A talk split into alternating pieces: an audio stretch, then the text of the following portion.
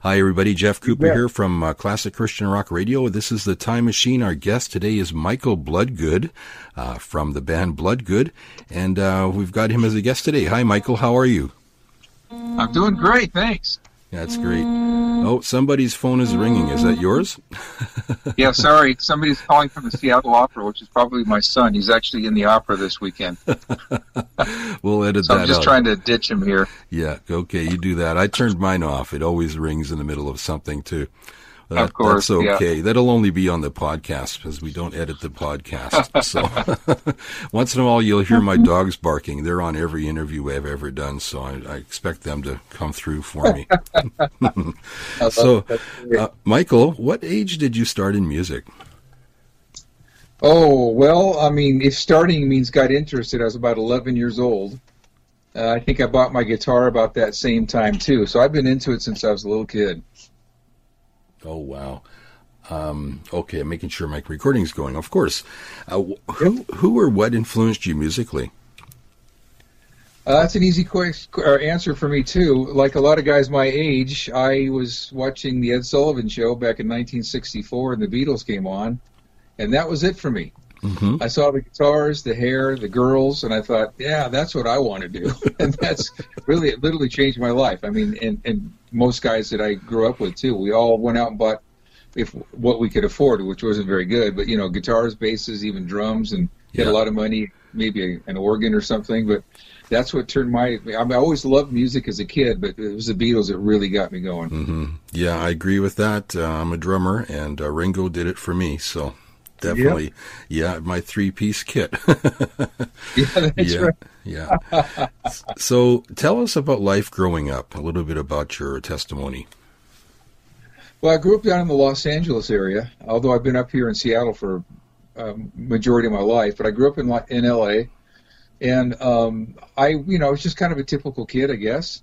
You know, I was I didn't get too much trouble, you know. hmm but uh, when I got into high school, uh, I saw this gorgeous girl in in the geometry class. I think I was in 11th grade, and and I needed a girl singer for this one little talent show we were doing. And I asked this girl if she could sing. She said yes, and she ended up becoming my wife.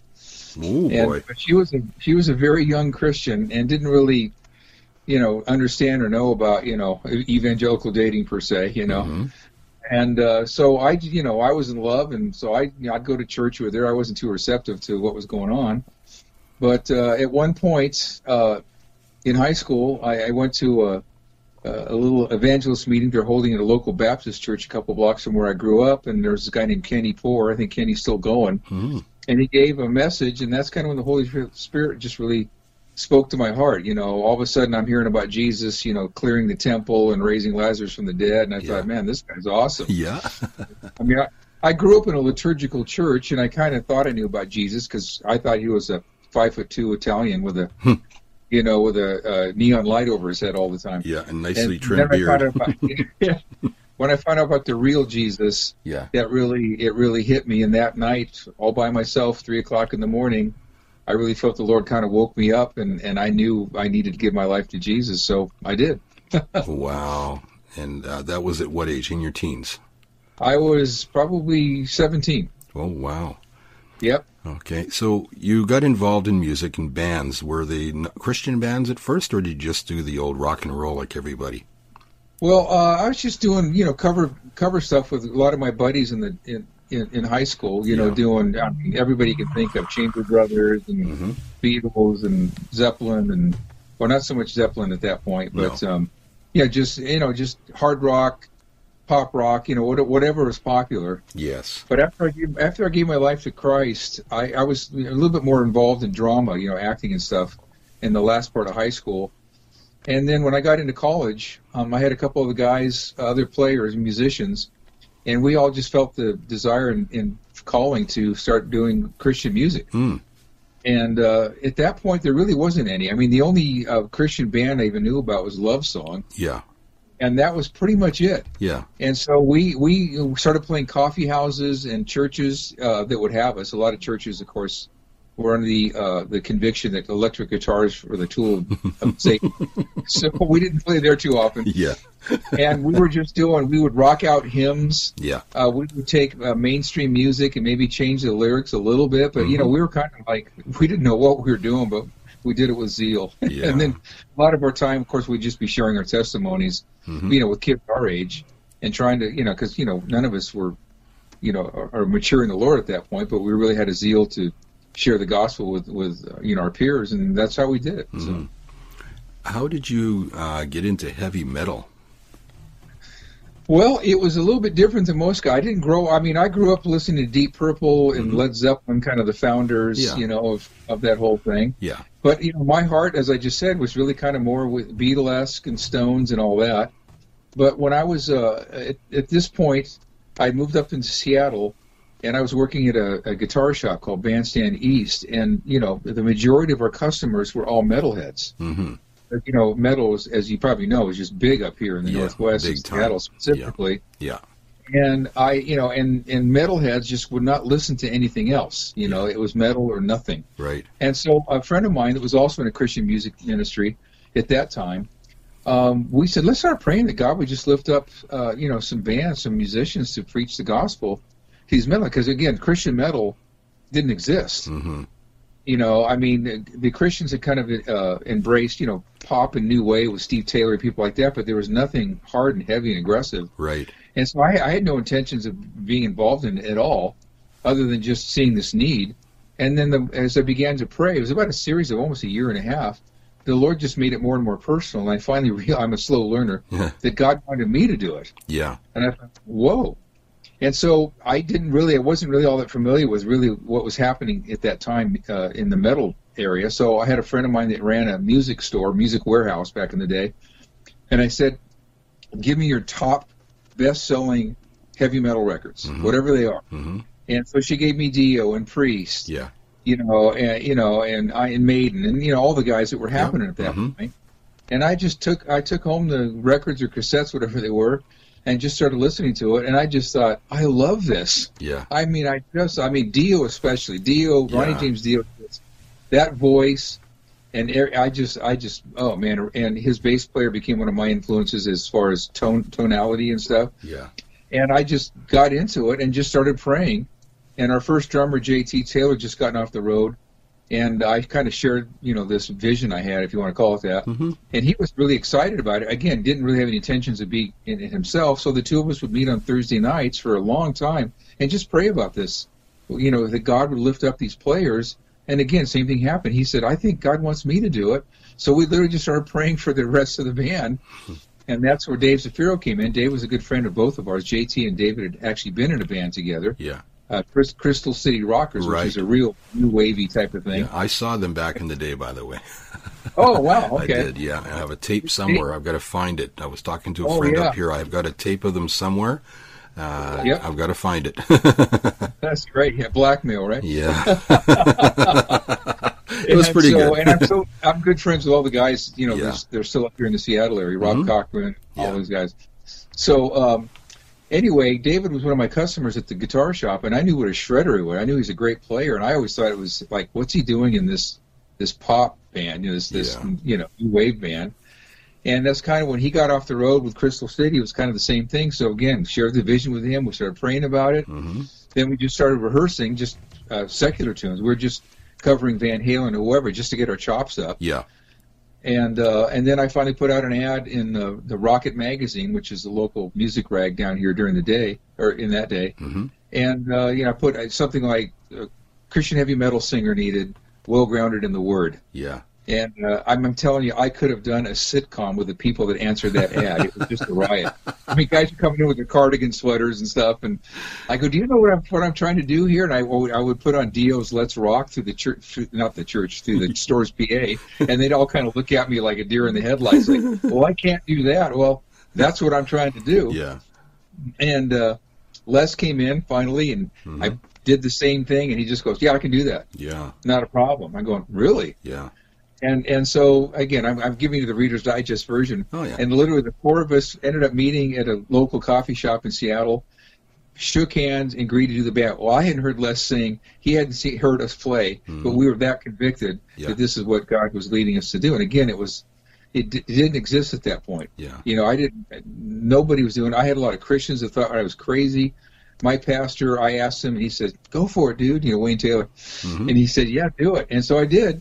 And uh, you know, Les said, "Hey, let's not do cover tunes. Let's just." We started writing our own material. And then uh, Stryper was. Then all of a sudden, I saw Stryper on TBN, Mhm. and that and that's when I realized, oh, this is like a something's going on Yeah. because I didn't know who Stryper was, and I heard about Messiah Prophet Band on the East Coast, Mhm. and and then eventually Barren Cross, and I said, well, none of us knew each other, and I said, this is just God doing something, like really. a Jesus only for metal. Yeah. And so anyway, Stryper was coming up here. and The local promoter didn't want to use a mainstream act, which is what Stryper has done. Uh, you know, he says, "Hey, I'm the only Christian promoter up here, and I don't have some club band dropping the f bomb." And you know, Yeah.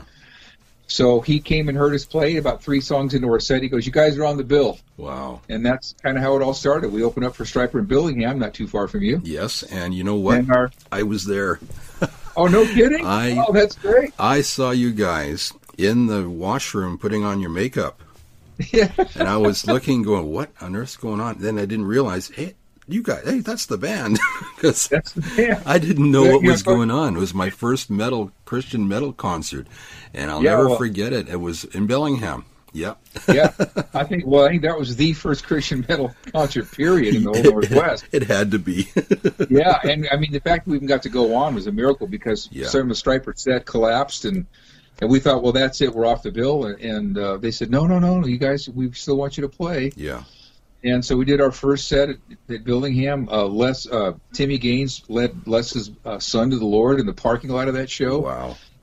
I mean, it was it was a very incredible time then, and then they went, I think, played with Portland with Saint, mm-hmm. and then came back to uh, the Paramount Theater in Seattle, and Yeah. that's we, we played the second show Wow. with him there, and that's you know that's kind of how it all started happening. Amazing. I liked your analogy, uh, Jesus movement for metal. It definitely was. Uh, It was. and talking about Barren Cross, I saw them up here. They were in a bar, and it was just incredible. A Christian metal band in a bar, and then they're praying with people later in a bar. Yeah. You know, that's was Jesus movement for sure. And I think. Oh yeah, you're and in fact, I know the people that own that bar. It turned that was actually a Christian couple really. That had gotten saved. Les's band uh, before Carlson Masick used to play there. They were like the house band. Wow. So it's kind of cool how God just kind of orchestrated. That was Meeker's Landing, I think. Yeah. Yeah. Yeah, yeah. So great, yeah. Anyway, great stuff. You know, unbelievable. And uh, I hope we have something like that coming up in the future. You know, uh, Jesus too. movement like that. Just terrific. So you touched a little bit on it. Uh, the difference between a Christian band and a band made of Christians. Uh, what, in your opinion, is the difference? Well, uh, yeah, it's funny you should say that. yeah, most of the most of the guys this is my blanket statement most of the guys that say we're not a christian band we're a band with christians yeah. don't have the guts to be a christian band Right. that's what i found I I agree. And uh, you know and, the only and the only flagship that they ever had was king's x and we kind of know what how, how that went Yeah, and i think the only band truly from my experience that i've ever seen that is a a band of christians not a christian band is probably switchfoot yeah. They're doing it right. they're doing it right. I'm a huge fan. Yeah. I've seen them Yeah. many, many, many times, Yeah. and I just, you know, if, in fact, here's a little tidbit for you. Jerome, Mhm. the keyboard player, Mhm. his band opened up for us at the Whisky a Go Go back in the '80s. Oh, oh wow. I think, I think they were called Mortal. I think that was Yeah. Mortal. Yeah. Yeah, Anyway, that was so funny. But uh, most of these guys, it's just, to me, it's a cop out. And that, I mean, I'm not Yeah. saying everybody No. open out, but in my experience. Uh, everybody that has taken that stance is just copping. They're just copping out. Yeah. that's what you know. That's been my experience. yeah. But you know, that's just my experience. So, Yeah, and it's it's a yeah I know, and it's a sad thing when they you know they later say no we don't want to be known as that. Well, they go out of their way to some bands they go out of their way to say I don't want to be known as a Christian Right. band. Well, what does that mean exactly, right? I mean you don't want to be Yeah. known as a Christian, you know? I mean, well, you know, I, I understand. You know, a lot of guys, especially now, they don't want to get pigeonholed or Right. whatever. You know, Yeah. I, I kind of get that, but at the same time, Hmm. if Jesus is Lord of your life, Amen. it's just it's going to come out, man. That's right. you know, You can't help it, can right? it. You can't help Yeah, it. you can't. Help it. Yeah. Yeah. And if, And if you can help it, you need to question your salvation. That's right. You sure do. so, thinking back to what kind of pressure, okay, you're a pastor now, but what kind of pressure did the church put on you as a band or Christian musicians in general that you're aware of? Well, uh, you know, when I say the, the, church, I use that in quotation marks because Mhm. there's a lot of people that are professing Christians that I really wonder if they are. Yeah. Because you know, right when we set out on our '87 detonation tour, you know, Jimmy Swaggart had slammed us and pretty much everybody else in the Christian industry. You Yeah. know, he called us four homosexuals without a prayer life. Hmm. Hmm. And of course, our joke was, well, how does he know about our prayer life? yeah. so we, we had a lot of protesters for the first couple of years. Yeah. You know, we had people, you know, we had death threats out there. I mean, it was just, it was kind of crazy. Yeah. Uh, we played very, very few churches. I mean, I could probably on one hand name the amount of churches that we actually played. So we were basically in clubs, Yeah. in venues, in halls, and um, a majority of the church didn't know what to do with this or didn't want to have anything to do with this. I mean, we couldn't get a gig in the South to Mm. save our lives, Yeah. except except Florida, which of course I never counted as the South, or Texas. Yeah. Yeah.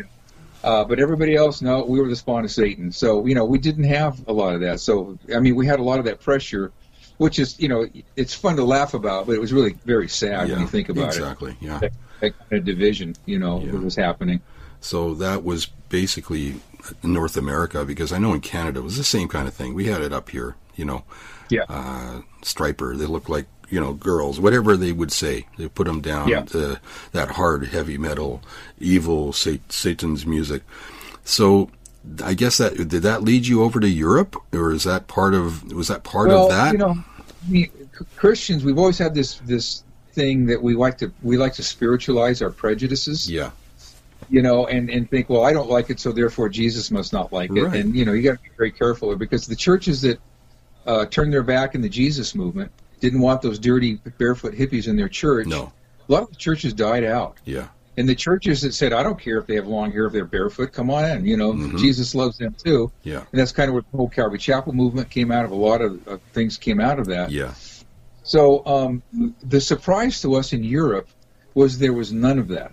Wow. Uh, you know, we we got to England first and played at you know at a festival, and it was like none of that existed. And then all of a sudden, we're going to Germany, all the Scandinavian countries, Ireland, hmm and they just saw us basically as a white metal band. Right. We were a metal band with positive lyrics. So you'd grab like Metal Hammer and some of these uh, magazines, and we'd be right there, you know, right next to, you know, to to Maiden Yeah. or, or, or to Meta- or to Megadeth Yeah. or, or Meta- you know Yeah. they didn't see us they, they just saw us as a and so we had no problem and that's why even to this day most of our gigs are overseas Yeah. Yeah. we still have a, a really strong fan base over in the Scandinavian countries uh, Mhm. Germany especially and so yeah it's they've never had that wall here there's no such thing as Christian radio no. you know the Christian radio stations wouldn't play us they still don't play us to this day No. you know. and of course, you know, Yeah. and the irony is the, the secular metal, metal stations don't want to play us because we're Christians. So it's kind of ironic. Yeah. But that's just kind of how it goes. Well, and we, we have a lot of listeners over there, so it's good. We can uh, we've got lots of like, with internet radio. We're all over the world, so it's Yes. pretty cool with that. And uh, you reminded we just did the Darrell Mansfield special, and some of that came up Yes. in his conversations too. Um, that in Europe he was known as a blues harp player. They didn't say he was a Christian rocker, and he was Exactly. very popular and famous over there as a blues rock And- musician. Right, right. And of course, you, you probably know that Darrell has a big part of the Bloodgood history when yes, he first started out. exactly. He produced your first album, right? Yeah, yeah. Well, I, I used to, you know, Darrell is a he's a one man band. Usually, maybe he'll come up with his Eric or somebody, but he always looks for an opening band Yeah. or a band that can back him up. And in the in college, and and after college, I was in a, a my my band was called Cypress, and we played with Darrell. I can't many many many times. So Darrell and I became good friends. Had him over to the house for dinner several times, Mhm. and he's one of the first guys I shared that I think God's trying to call this heavy metal. Yeah. And he just goes, "Oh, are you sure?" he goes, "You know what you're in for?" I go, "Well, no, but I want to do it anyway." Yeah. And he, you know, he said, "Well, you need to start another band from scratch." And you know, and da da da da da, Mhm. and of course we opened up for him after Stryper Yeah. in in Puyallup, Yeah. And he just loved the band, and he knew me, hmm and so he grabbed our Metal Missionary, you know, EP that we had put out, Yeah. and took you know took the cassette down to uh, to L.A. or Orange County, and Mm-hmm. you know, you know, six weeks later we were signed. Wow, that's awesome. So, Yeah. yeah. So he produced it and uh, tweaked all the knobs, told you what he wanted to hear you do and what you were capable of, and uh, a good coach, he I'm sure. More, he was more like uh, he was more like the guy. You know, what's his face? That did Nirvana. He kind of just let us do what we did. That's good. You know, Doug Doyle was engineering. God rest his soul. He just passed away last year. Yeah, Uh, and so you know, and so he was just letting us kind of do what we did. And of course, you know, he would tweak stuff and hey, let's do this, or he'd help us with the song order on the album and stuff. But yeah, he was just we had so much fun with him. yeah, What a great guy. yeah, for sure. What other artists did you share the stage with? Well, uh, you know, obviously Stryper we've Yeah. been talking about. Yeah. And you know, in the early days, we were kind of out. We were kind of blazing the trail. There was really nobody out there Yeah, doing much. Uh, we did play with Messiah Prophet Band. Uh, we shared the bill um, with those guys. Um, a brand new band called Bride opened up for us in Kentucky. You know, yeah, uh, of course, we, we, we played with um, you know Barren Cross Yeah. on the West Coast, and then now when, when later when, later we started playing festivals, and know, we were playing with everybody, but you know Yeah. it doesn't really count. yeah. No, You know, we became good friends with DeGarmo and Key and Mylon LeFevre and guys just because we're we kept sharing the same stage. yeah, But playing, you know, uh, sometimes we grab a, a local band and. uh you know, so it was, it was very hit and miss Yeah. with, with that. So we didn't really see a lot of those guys until we started doing festivals. yeah. And uh, Cornerstone was a um highlights, I'm sure. Um, your live albums, you got four of them. Uh, were Yeah. was one of them at Cornerstone, or just uh, are they in Europe? Sad, sadly, no. Hmm. Um, uh, Cornerstone was a life changer for us because we had just gone through some, you know, pretty hellacious touring at that point, and we got to, we got to, was it Grayslake, right? I think hmm the original Cornerstone. Anyway, and it was just, you know, we just as soon as we got there, you just sense the presence of the Lord. Yeah, And then, you know, uh, uh, Glenn and Wendy come back to meet us, and and uh, we're we're doing one of the side stages, but you know, in, in one of the hangars. Mhm. And when our time comes, they announce us. We go out there, and the place was absolutely packed from the front to the back, out into the field, wow, and we were just blown away. yeah, And this, we, in fact, it's, it pops up on our Facebook. There's somebody who held a sign that says, "We love Bloodgood." yeah, and because we've gotten so much of the opposite, you know, Mhm. we've been playing yeah, and gone through some really rough stuff. yeah. And so it was just like, oh, we just loved it. Well, it's good. And, and yeah, after the after the show, Wendy goes, you know, we have two kinds of bands come here: those that have been baptized in water, and those that have been baptized in fire. Hmm. You guys have been baptized in fire. right on. and we went back to Cornerstone year after year after year until I think maybe '91 or '92. yeah. You know, so we have that we love going to Cornerstone. Yeah. We loved it. Well, it's great to go where there's a crowd that knows what's coming and aren't uh, and and they're there to see you. You know. Uh, Yeah, yeah. Some of the local concerts, they uh, people just go because it's youth night and have no idea what's coming Right, on the right. stage. So some of those have been disastrous for other bands, I'm sure. Yeah, and you know it's very schizophrenic out there because Yeah. you know we, we played the Odeum in Chicago. It was sold out, Mhm. and then the next night we're in St. Louis and there's four people there. Yeah. You know, I mean, you just you had to you know you had to just go, hey man, you know we we do it the Van Halen way. You know, Yeah. no matter if there's four people or four million people, you just play, man. Yeah. Because four people, they pay ten bucks to see or whatever it is, and you can you know you want to give them the show. Yeah. You want to preach the gospel. You know, we've had times where you know the bartender comes up after the show and wants to know about Jesus. So you just never know. That's right. you know, who's out there? That- who's out there? So right. you just you know the Lord's out there, so you go for Yeah. it. You know, that's the way it is. Yeah, you could have a thousand people in a crowd and four people come to the Lord, and that's just Yep. as exciting as if the only four people came to the Lord that were at the concert. Still four people, Yeah. right? So, Exactly. yeah, And you don't you don't know who they are, what they're going to become. no, You don't. You know. yeah, The, I mean, the guy that led Les Carlson to, to, to the Lord was, you know, a, a keyboard player in his band, and you know, and look what happened. You know, I mean, Yeah. you know, it's, it's awesome. You know, there was an old story. This is the pastor coming out. yeah, A guy used to bow to his students, his young students, before he would start class, and somebody goes, "What? What are you doing that? Why are you doing? These are kids. These are students." He goes, "I don't know who these men are going to grow. These boys are going to grow up to be." Well, one of them was Martin Luther. wow, So he go, yeah, you don't know if Billy Graham could be sitting out there Yeah. or Charles Spurgeon or you don't know, you know. exactly, exactly So- right, exactly right. Yeah. Do you prefer live or studio work? Um, I well, I love live because you never know what's going to happen. Um, it's you know, it's like a one in a time event that you and that band, those people will never be there the same. You don't know what the Lord's going to do, or you know, and so I I I love playing live, but it, they're two different animals. Yeah. Um, I love the studio work too. You know, you're under a you know microscope and you know you're dialed in, and it's very exciting as well. And you know, playing the tracks back and trying to tweak stuff. But I mean, if I was to do one or the other, I would you know well, I don't know. I love playing live. Let's yeah, just put it that way. Absolutely. Plus the theatrical uh, way that you guys perform. I saw the YouTube yeah. that was just put out from the 80s, and it's just unbelievable. I forgot how how good you guys were in the theatrics and and putting in the you know it's yeah. the rock star poses, but for the Lord in the right way, and just adds so much to the story that you're telling us yeah. about the Lord. Well, you know, we hadn't seen we hadn't seen the Pottstown thing. It's just you know we we republished it on on our website yeah. or on Facebook. Yeah. And we were laughing like, I, "Who are these guys?" Yeah. I told Les, I go, "You know what? I'm a fan of these guys because we we kind of forgotten too. You know, that that footage is what thirty some years old yeah. or whatever. Yeah.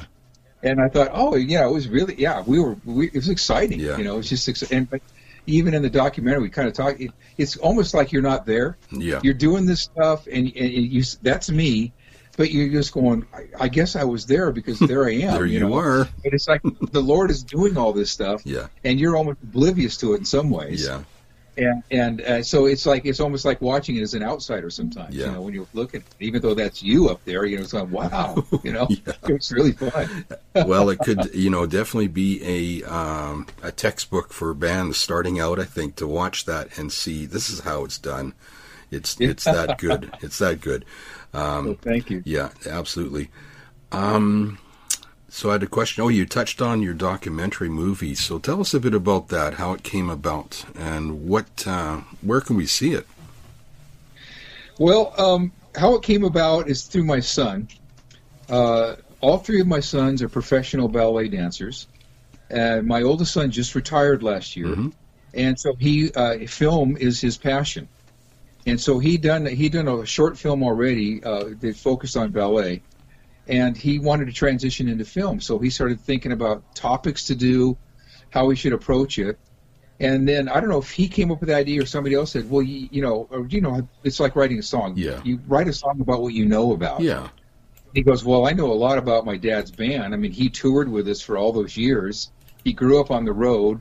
Les is, and and you know, they're like family to him yeah. in many ways. Yeah. And so he says, "Well, I'm going to do that."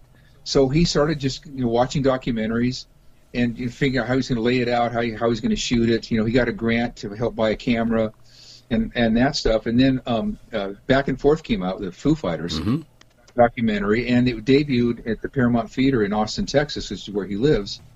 And uh, James Moll came out, who's the who directed and produced it, and he just saw it. and He goes, "That's what I want." That I mean, I love the way James cut it.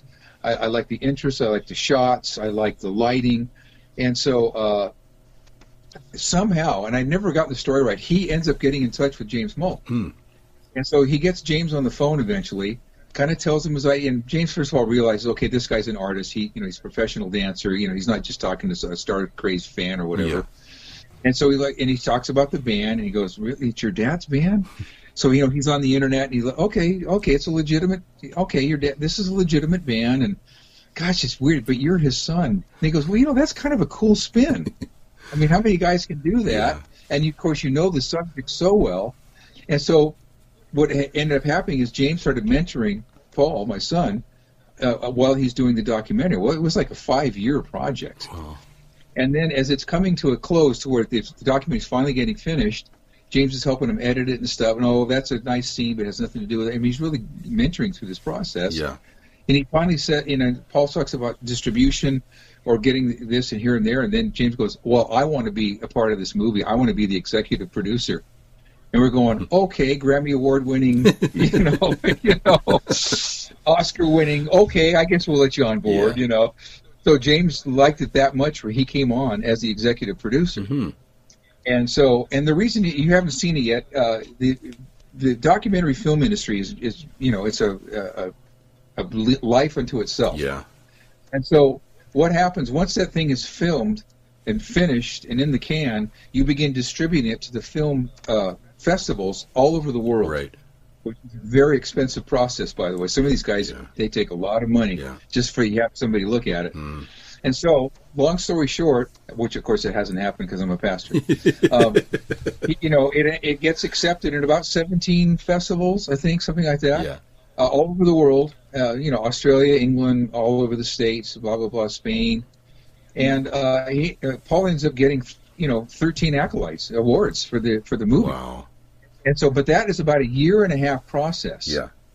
And so it just finished the film circuit of July of 2018, and now it's in the uh, the, the the lawyers are here, right? Mhm. And, and and we're doing, or he is. I mean, I always tell people this movie is about Blood but it's not my movie. Right. It's not our movie. Yeah. You know, it's his his movie, Bloody Good Pictures. Yes. which he called. Yeah. So anyway, so it. it's just kind of in that process Yeah. because in Europe, um, you don't really get a distribution deal. You get a jobber, a guy that goes out to, to distribute it for you on behalf of you. Mhm. So, uh, so that's happening. Uh, a company in Spain's doing that, and then in the states, they don't care about hard copies. It's all about streaming. Yeah. So Yeah. you're talking, you know, Hulu and uh, Netflix and Amazon Prime and that whole deal. So that's kind of where it's at now. Yeah. I think Europe, to my understanding, Europe has been, it's it's solid. It's going to happen. Uh, we're still waiting on the streaming here, and when it hits, it hits. Yeah. Uh, that being said, um, Paul has just finished his uh, second playback of uh, um, of the Blu-ray version because you you have to render all this stuff and then you have to send it out to the manufacturer. He has to press it. You have to bring it back, and you have to watch it, make sure there's no glitches. Yeah. Uh, he's having a little bit of trouble, I think, with the 5.1 on the on the Blu-ray copy for some reason. Uh-huh. So you have to go through all this process, like making a record, right? Yeah. You have to back and back and forth. But he's telling me that, uh, you know, with that happening, that this should be physically distributed uh, to the Kickstarter people, obviously, and, on, and it'll be on our site and his site and blah blah blah. Uh, no later. Well, I shouldn't even say no later because there's still no concrete date. No. Late summer or fall. There you go, folks. It should. It shouldn't take. All the artwork is done. It's in the can. Yeah. Obviously, the movie is done. He had to, of course, he, he had to. The other thing when you do a movie, you have to do subtitles. Yeah. That's required. So he had to, you know, he had to subtitle it in, in you know, in, in Spanish, of course, and English. And so, and then of course, everything has to be 5.1. You know, and that Dave Zaffiro is actually the guy that that did the mastering in the 5.1 Yeah. for the movie, which is awesome. Yeah. And so anyway, all that is, you know, this is just kind of how this industry works. Yeah. It's not fast and furious like making a record. No. You make a record in four weeks and get it out, but you know, two weeks later. So that's what it is. So everybody needs to be patient. Oh, we've had to be. Pa- I haven't even seen No. all the all the deleted scenes and stuff like that. That's going to be on Blu-ray, Yeah. I guess. So I'm, you know, I'm hoping I like those. I'm not sure. Put all the put all the deleted scenes at the end like everybody else and have a blooper reel, right?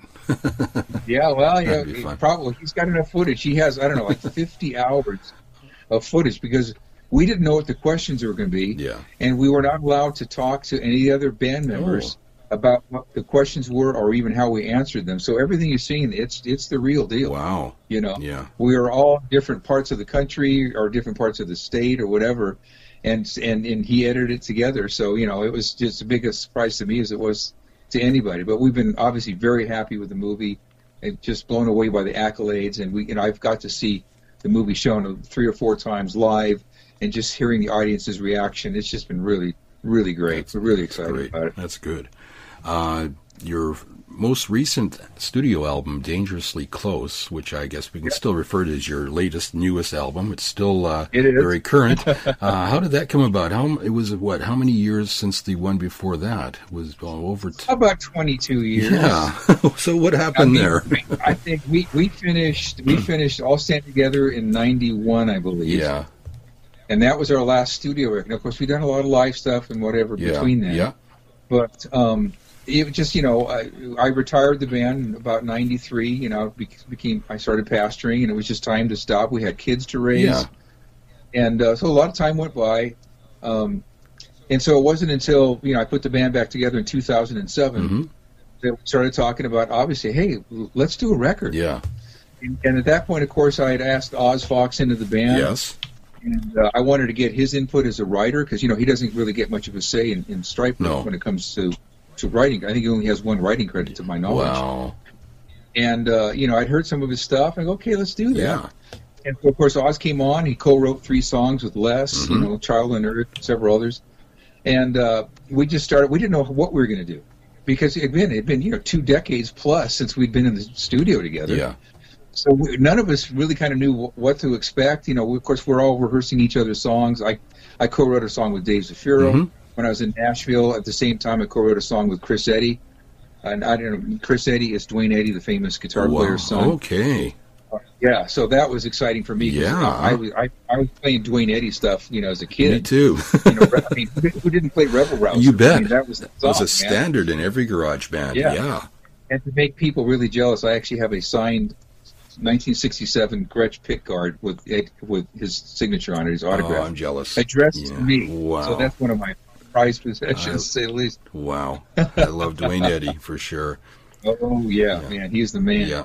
And so, so we got into the studio, um, and we, you know, we just started tracking stuff, and uh, you know, I, I, we did stuff we'd never done before. We had, I don't know, eight different guitars on that record. I didn't want to just go in there, Les Paul, Marshall stack, Mhm. you know, the usual stuff. So, you know, I brought in, you know, a lot of my guitars, Yeah. You know, Epiphones and you know Rickenbackers and just different different things, Mhm. and, and acoustic guitars as well as as did Paul. Paul's got a good collection as well Yeah. and we brought in three different amp heads, and we wanted to give it a lot of textures and depth that we weren't able to ever have before. Yeah. And I, you know, I think it works. You know, Yeah. I, I, I like sonically. I'm very, very happy with that record. And again, David came in to master it, Mhm. and he's got the golden ears. He sure does. And Mark was our engineer, a really talented guy, and of course Paul Jackson did the majority of the producing. And so, yeah, I, we were just really happy. Now we're, you know, we're getting ready to start. You know, we're starting to write now for another record because we you know we we're not ready to stop yet. Oh, great. That's awesome. Just getting started again. Yeah, absolutely. Yeah. so, what are, what are some of your favorite songs to play? Uh, to play live, um, of course, you know we love Crucify Messiah. That's been our bread and butter for you know Amen. with Holy Fire. It, Seven is a blast. Yeah. Uh, never, never be the same. Yeah. It's a really fun song to play, Mhm. and I, I get really challenged by some of our speed metal stuff because Yeah. you know, whoa. Yeah. I mean, I look at, I go, dang. hmm hmm So you know, we usually close off every song with Black Snake, every show oh, rather. good. Yeah. And so, and and I, what's fun now because we have so many records out, we can really kind of pick and choose. Yeah. You know, oh, let's do this one, or let's not do this one anymore. Yeah. You know, and I love, you know, one thing I've always loved about my band, and you know, again, my- is I love vocals. Yeah. I've, you know, I grew up on the Beatles. I love background vocals, and that's one thing that we've always done as a band. Is we, you know, all four of us can sing Yes. and so we just we love you know we love doing that. I love you know the, you know what's following the grave again or the Messiah or Runaway or whatever where we're all just you know we're just all hitting it and that's a lot of fun to play. I love doing that. Yeah. What's Following the Grave is probably one of my favorites, along with Seven. And, uh, well, I like them all. I love them all. Right from the first uh, Demon on the Run and Killing the Beast, I was there right from the start. I even have your, I do have your cassette, the EP. Wow. I, I, went, I must have grabbed it at your concert because I've still got it here. Middle You know, Missionaries. I mean that was the only place you could get it. I mean, Yeah. we did a very mail order back in the day, which we we did, Yeah. you know, but uh, pretty much it was a year at the concert Yeah. to get that. and they re-released it as a CD as well, late in the last couple Yeah, of years. yeah, we re-released it on a 25th anniversary, which has been a few years now too. Just you know, with the with the interviews on it that we did back in the day, Yeah. and and it's, it's so much more sonically pleasing now because of the remastering and not being on Yeah. a, a hissy set anymore. Exactly. Speaking of remastering, okay, there's the, I've re, just remastered two of your uh, albums. Um, which ones were they now? There's um, Well, we re- that- Detonation? Because when I say we, Yeah. we the only master, the only album that we have remastered was Detonation that's the one. Edition. Okay, so there, that's the remaster. There's a re-release of another of your first album as well. It's just, The first album just came out. I have not heard that. yeah, They've remastered Rock in a Hard. They've remastered at one point or another all these records. yeah, and But again, uh, nothing really had to do with us except for Special Edition. okay, That was that was our baby from exactly. day one. And uh, was Yeah. David involved with all of them, or is he the, the he's the remaster master, or Yeah, he's the remaster master, and of course he's playing on the record, obviously. of course, And uh, my son, again, Paul Michael came in and did all the artwork. yeah, You know, there, it's a 12 page uh, booklet that's in there. We found some of the original artwork before it was even finished. You know, we're not even in it and stuff, which we thought we thought was interesting anyway. Yeah, yeah. Because even even how we found that album cover was was kind of off off the beaten path. But so yeah, and then um, David, we gave David, you know, the leadway to do his thing, and we were just like blown away Yeah. at the, what he did w- with his software and everything like that. I mean, all of a sudden, man, there's the bass, there's the kick drums. It was like to me, literally, it was like listening to the album for the first time. I was just That's great. just loved it. And then, of course, we stumbled upon the uh, live in Sacramento tracks, the bonus tracks that are there. Uh huh. We'd kind of known about them, uh, and we had them up on Reverb Nation a, a while ago. You could download Yeah. them. And uh, and then we said, let's cherry pick what we think are the three best thing tracks on that, and you know, that's what ended up on on special edition. Terrific.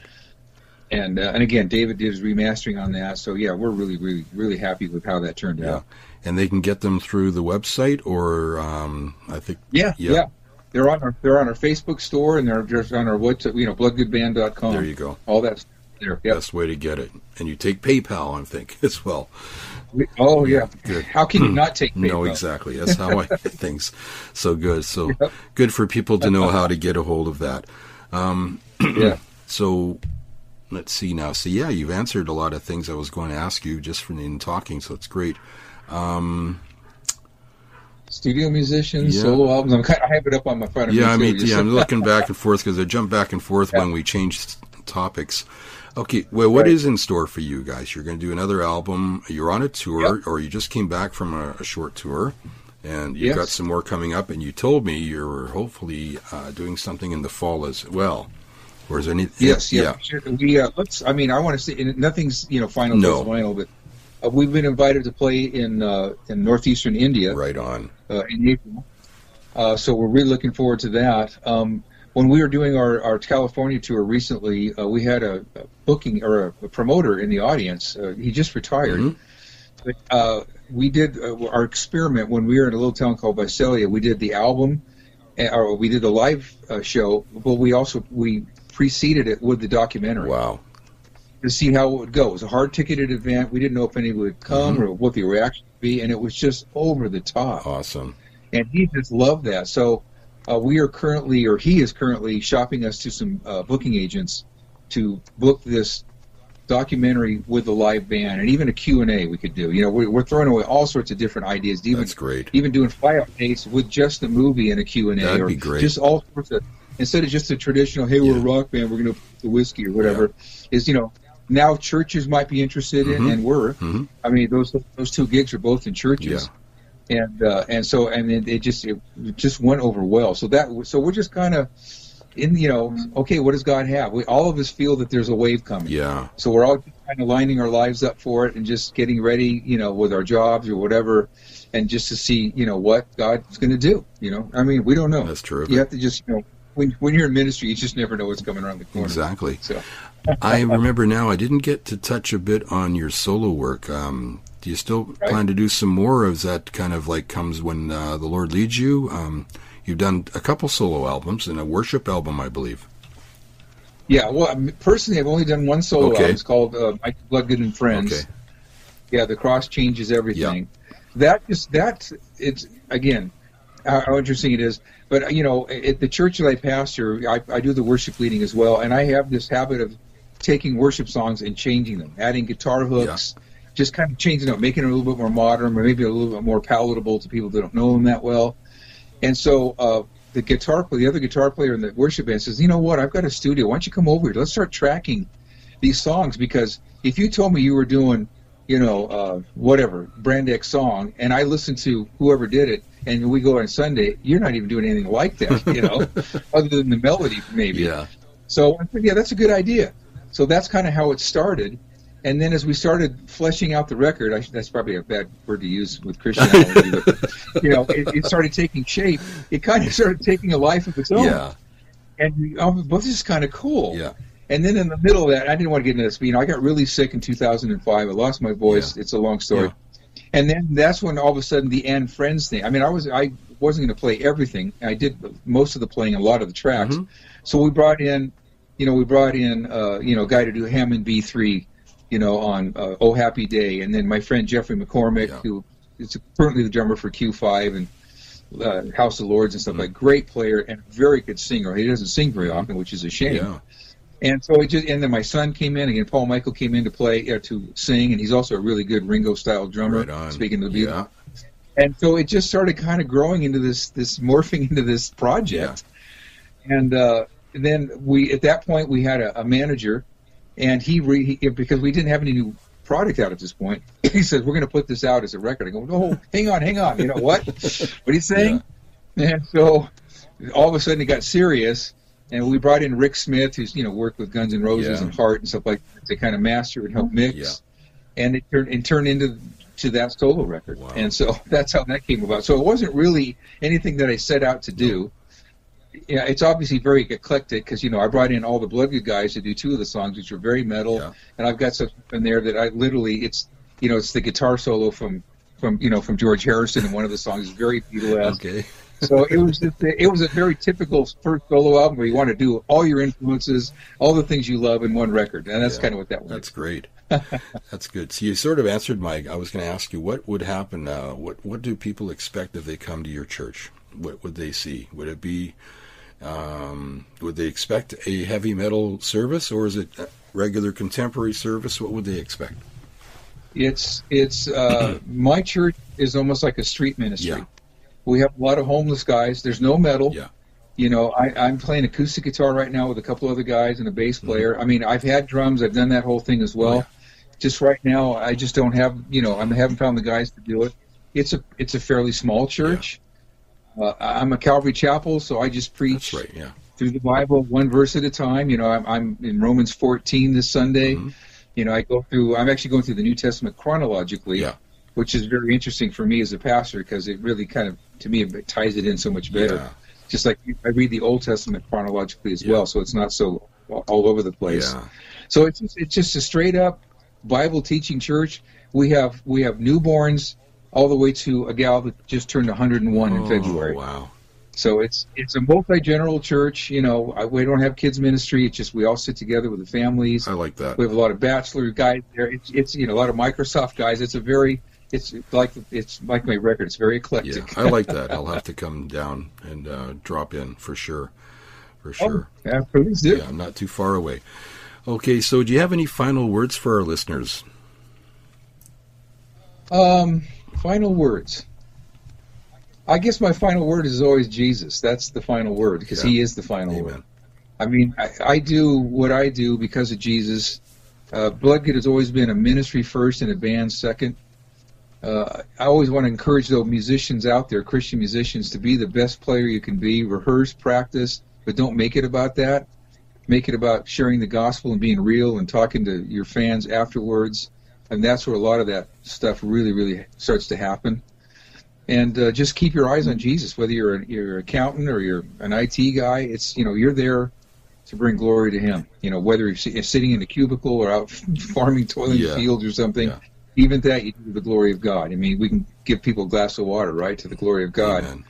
And so I always just encourage people in that, you know, just stay faithful to what God's called you to do. And if He's got something else for you, He'll let you know in His time. But stay faithful to what you're doing. Be a great husband, be a great wife, be a great brother, a great friend, a great sister, whatever it is. And let God just guide your path, man, and He will. Amen. Thank you so much.